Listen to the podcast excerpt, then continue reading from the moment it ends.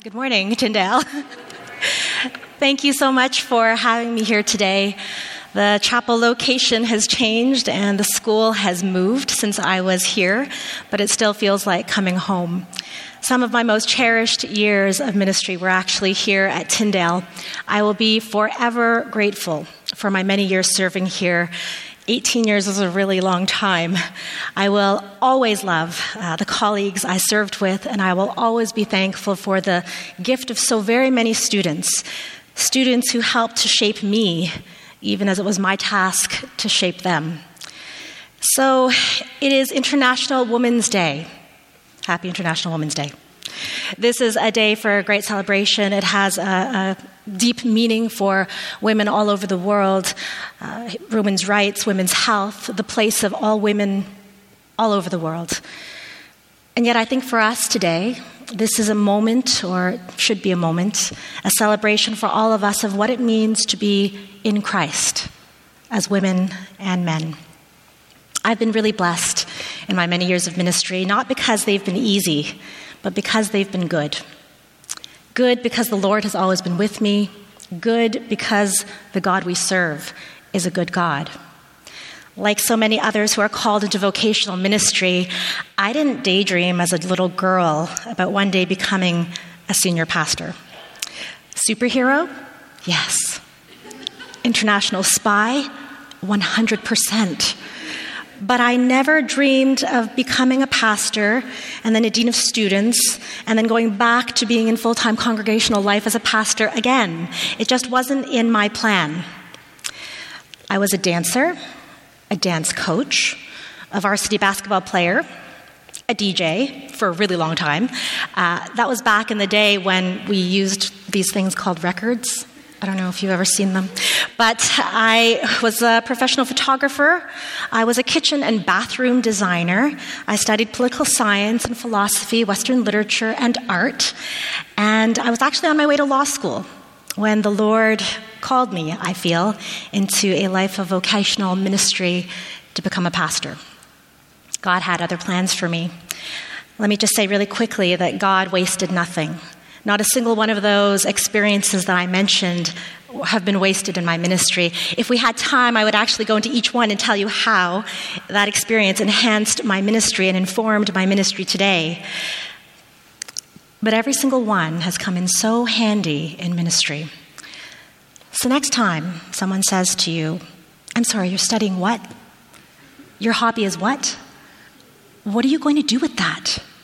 You can always reply and say, well, I mean, it could be that God is calling me to be a pastor one day. You just never know. My point is this God's genius is always more genius than our own. His ways are higher, His ways are better.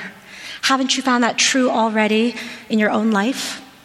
The plans we make always seem perfect in the moment we make them, just perfect, until they get derailed or detoured. And when they get derailed and detoured, isn't that when we learn the most about God? The most about ourselves? Isn't that the time when we find paths or roads that we never even knew existed and somehow end up on the path of life? I wish I could say to you that I have always been confident, that I have always felt God's clear prompting in my life, as clear as the bluest blue sky.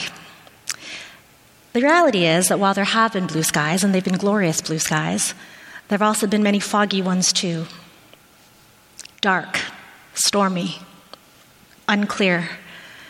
I have found myself in many situations throughout my years in ministry when I was confused and frustrated because I didn't know what I was doing. And I didn't know why God had called me to places that were so difficult, circumstances that were so trying, places that were just so hard to be. So many places where I felt convinced this is exactly where God wanted me to be. So convinced, in fact, that I went in thinking, this is it. This is my place. I am going to be so awesome for God here. Only to suddenly face the reality that it wasn't so awesome. In fact, it was really very difficult. And when the reality sank in, I would think to myself, what is this? and I would lament longer and harder than I think David ever did in the Psalms. I would cry out, Why? How long, Lord? How long?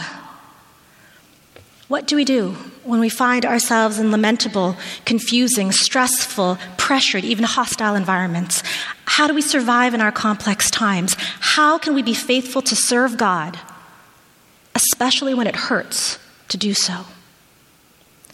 Let me suggest that before we give in to the instinct to run away, before we scour our LinkedIn connections, Google where we can go next, before we give in to the culture that tells us that we shouldn't have to suffer, that the world should be our oyster, before we go, stay. At least for a little while. Stay until God makes it abundantly, absolutely, 100% clear that it's time to go. The background for the passage that George read for us this morning is the, the very fact that the great Babylonian power had come to Israel, had invaded, had sacked Jerusalem, and had taken the children of Israel captive, exiles to Babylon. When the Jewish exiles got to Babylon, they found a huge city, hostile, enormous, brutal, confusing, dog eat dog world, and it was filled with all these random, well, maybe not random, but other exiles too it was just busy, busy, busy, filled with all of these different people groups with radically different ideas of religion, morality, the very nature of the world. The question for them and the question for us is pretty obvious. How do we live in it? How do we respond to a difficult, complex, fragmented society? How do you respond to a hostile environment? There are parallels here. We live in a society in which it's getting so that most people, even in a great city like ours, feel a little bit like exiles for very different reasons. In this Jeremiah passage, God teaches us a way to relate to living in our city, and I believe a way to relate to circumstances that seem unbearable. And He even shows us how to get the power to do it. Now, many of you in this room have already probably read St. Augustine's great book, The City of God. He read the Bible and he said, The Bible tells us the history of the world is basically a tale of two cities. We see them contrasted, especially in the book of Isaiah and the book of Psalms the city of man and the city of God. Go to Isaiah 26, for example. There it talks about the city of man, the earthly city, the lofty city, the city it feels like in which we live today in Toronto. The lofty city, the city of man, is characterized by pride and it operates on this basis, this basis of human pride. People go into the human city to make a name for themselves. They go into the city to get, to get recognition, to get a good resume, to get self, to get love, to get whatever it is they went to get. They just go to get. People go into the human city really because they're looking for something to make themselves whole. It's a place that's just a place of exhaustion. It's a place of oppression. It's a place that is so exhausted because they're burning both ends of the candle all the time, working so hard to prove themselves, working so hard to get somewhere. They go into the city to get. They need to get more more money, more power, more, more, more. Needing to get good, just to feel good about themselves. Not only that, but it's a, a place not only of exhaustion, but also of oppression. It's a place of oppression because when everyone is working so hard to get up the ladder, you know what inevitably happens is that we step on each other, we leave each other behind. We neglect one another all to climb up the ladder. I mean, it's what we have to do if you want to get up the ladder, right? Well, in contrast, the Bible tells us there's a heavenly city the city of God. The city of God doesn't work on the principle of human pride. The city of God doesn't work on the basis of human effort, but on God's grace. Because of that, you know what? It's not a place of exhaustion, it's a place of fulfillment. How is that possible? Well, the people in the city of God have God's grace and they know God's grace, which means that they already know who they are. When that is your basis for living, you don't come into the city of God to get, you come into the city of God to give. You don't come into the city of God to figure out who you are. You already know who you are. You are a child of the Most High God. You are sons and daughters of the Most High King. You're already loved. You already have a self. You don't need to look for the world's approval. It's not a place of exhaustion, it's a place of joy. And it's not a place of oppression, it's a place of justice because you don't have to step on other people in order to feel superior. Let me put it really simply the city of man works on this principle your life to benefit me. I come to get. The city of God works on the principle my life to serve you. I already know to whom I belong. We feel the exhaustion, don't we? I mean, all through the Bible, you have these two cities, and, and, we feel the exhaustion of living in this one. Very often, we see these two cities, and they're called Jerusalem and Babylon, but clearly they're the earthly city and the heavenly city. And you know what? Up until Jeremiah's time, you read the Bible and you get the impression that we're just living in this human city, waiting for the city of God to come to us. It's exhausting. I'm exhausted. It's only Wednesday. Are you tired? I mean, we feel the oppression of life at every turn. We feel that someday God is going to come to earth and destroy the earthly city because that's what Scripture tells us, right? There are lots of places in the Bible that talk about this how God is going to bring down the lofty city and replace it with the joy of the city of God. There are a lot of places in the Bible that talk about this. Up until the time of Jeremiah, that's what everybody thought. That's what some of us still think today that the city of God is, is somewhere else, somewhere we're going to get to one day, some place other than here. And yet, all of a sudden, in the book of Jeremiah, God says, Move into Babylon and seek its peace. Scripture says, You are a city on a hill. Let your light shine before men that they may see your good deeds and praise your Father in heaven. That's what Scripture says. You are a city on a hill. Do you know when it talks here about that, let your good deeds and praise your Father in heaven with them, you know what it's talking about? It's not just talking about living a good life, a good living, a moral, ethical life. It's talking about deeds of service.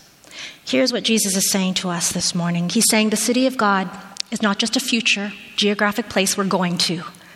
There is in every human city today both an earthly city and a city of God. There are both the city of God and the city of man. They almost coincide, they work together. There's a mini city in every city. The city of God is the people of God, which is you and me, who form an alternate city in every city that we live in. You are a city on a hill. God is saying, don't lose your difference and don't lose your distinction in this city. Don't lord over with your differences and distinctions in this city. God is saying, use them. Use your distinction, use your difference to bless and to serve this city. That's what he's saying. What is different about us? We believe in God. We believe in the one true God. We believe God redeems the world. So if we believe that and we do, then out of that, we can serve and we can thrive even in difficult situations. Right here in this passage, Jeremiah gives us this crazy word. He says, Stay. Stay. Stay in this sometimes scary, hostile place and carry on with life's activities. Prepare for and increase growth every single day. Don't wait until you have more security. Don't wait until you're in a better place. Don't wait until you get a better job or a bigger house. Don't wait for all of these things. Live your life now faithfully for me. Jesus says this morning plant your gardens today. Get married, have children, encourage your children to have children, to make a strong community. Build the city of God, even in a place where God feels absent. Live your life now, even when the circumstances may not be of your choosing. God is committed to expanding and growing us when we respond to His faith in us, when we respond to His voice, and when we're obedient the circumstances of life are often like the ingredients in homemade biscuits. I don't know if you've ever made homemade biscuits, but the flour doesn't taste very good on its own. The baking powder tastes terrible. All the other ingredients, the lard, nothing tastes good on its own. But when you mix it together and you mix it just right, you put it in the oven under a little heat, they come out beautiful. delicious, just right. Don't just figure out a way to survive, find your way to thrive within your circumstances. Trusting and obeying is still the heart of God for each and every one of us. His plans are always intentional, and His purposes always include our peace and a bright future, an eternal hope. Strange, boring, even sometimes bitter and distasteful circumstances, mixed together with a little faith and gratitude for the God we know loves us, always results in something beautiful in the longer term. The unselfish life, the committed and faithful life, the life that seeks peace and the blessing of the very ones who might oppress us, that's the life of rediscovered blessing, friends. It's not always easy, but it's always good. The God who loves us, He doesn't allow us to be in difficult places to punish us. He doesn't keep us in those dark places forever. Maybe for a long time, but not forever. I mean, at the very least, there's a heaven that awaits, yeah? There's an end in sight. What I'm trying to say very simply is this that in general, until we're called out of a place, we're usually called to stay, at least for a while, sometimes a very long while long enough to do whatever good we can, long enough to plant seeds and lay roots and seek the peace and prosperity of the very place that we're in, blessing and doing everything we can for the benefit of those around us. It's been my experience that God never releases us. He doesn't call us out of any places until we've done our very, very best there, used all of our gifts, used all of our resources to bless and serve there intentionally and cheerfully until we've been released. Be his hands and feet where God calls you. No matter how much you love God, and no matter how well equipped you are from your Tyndale education, the truth is that sometimes serving is hard. Serving is rough. But life with Christ is always good. Wherever you find yourself today, stay and live. Let God grow you there and teach you what you need to learn about yourself and about Him before you go. You know, sometimes God calls us to stay in places because they're hard and because they're so desperately in need of light that only you can bring in your unique way to that time and that place. And let's be really honest. I'm not just talking about places that don't yet know the Lord. It can be hard, but in Christ it is always good. We are cities on a hill. Let your light shine, and as you seek and seek the peace and prosperity of this city that you find yourself in today, I promise you that if you stay and you live, and you live cheerfully, thankful for what the Lord has given you and not for what you lack, I promise you that you will see and experience the grace of God in ways you never thought you could, never imagined possible. If God has called you somewhere, difficult, stay before you go, for your sake, but also for the sake of the kingdom. May I pray for you? Let's pray together. God, you are good, and we are so thankful that because your mercies are new every morning, that we don't have to borrow from yesterday's. You are sovereign and Lord over all. Lord, over every detail and circumstance in our lives. I'm surrounded this morning, Lord, by men and women who I know are people after God's very own heart. Bless them, Lord, with staying power, I pray. Give us each one an extra measure of your wisdom and discernment today. Surround us with wise friends and godly counsel to help us on our journey of faith, and help us all to have the humility to stay where you call us to stay and grant us the courage to go where and when you call us to go. We love you, Lord, and we want our lives to shine for you. So be with us as we serve you in all we are and all that we do today and in the days ahead. We ask believing in the strong name of Jesus. Amen. Amen. God bless you, friends.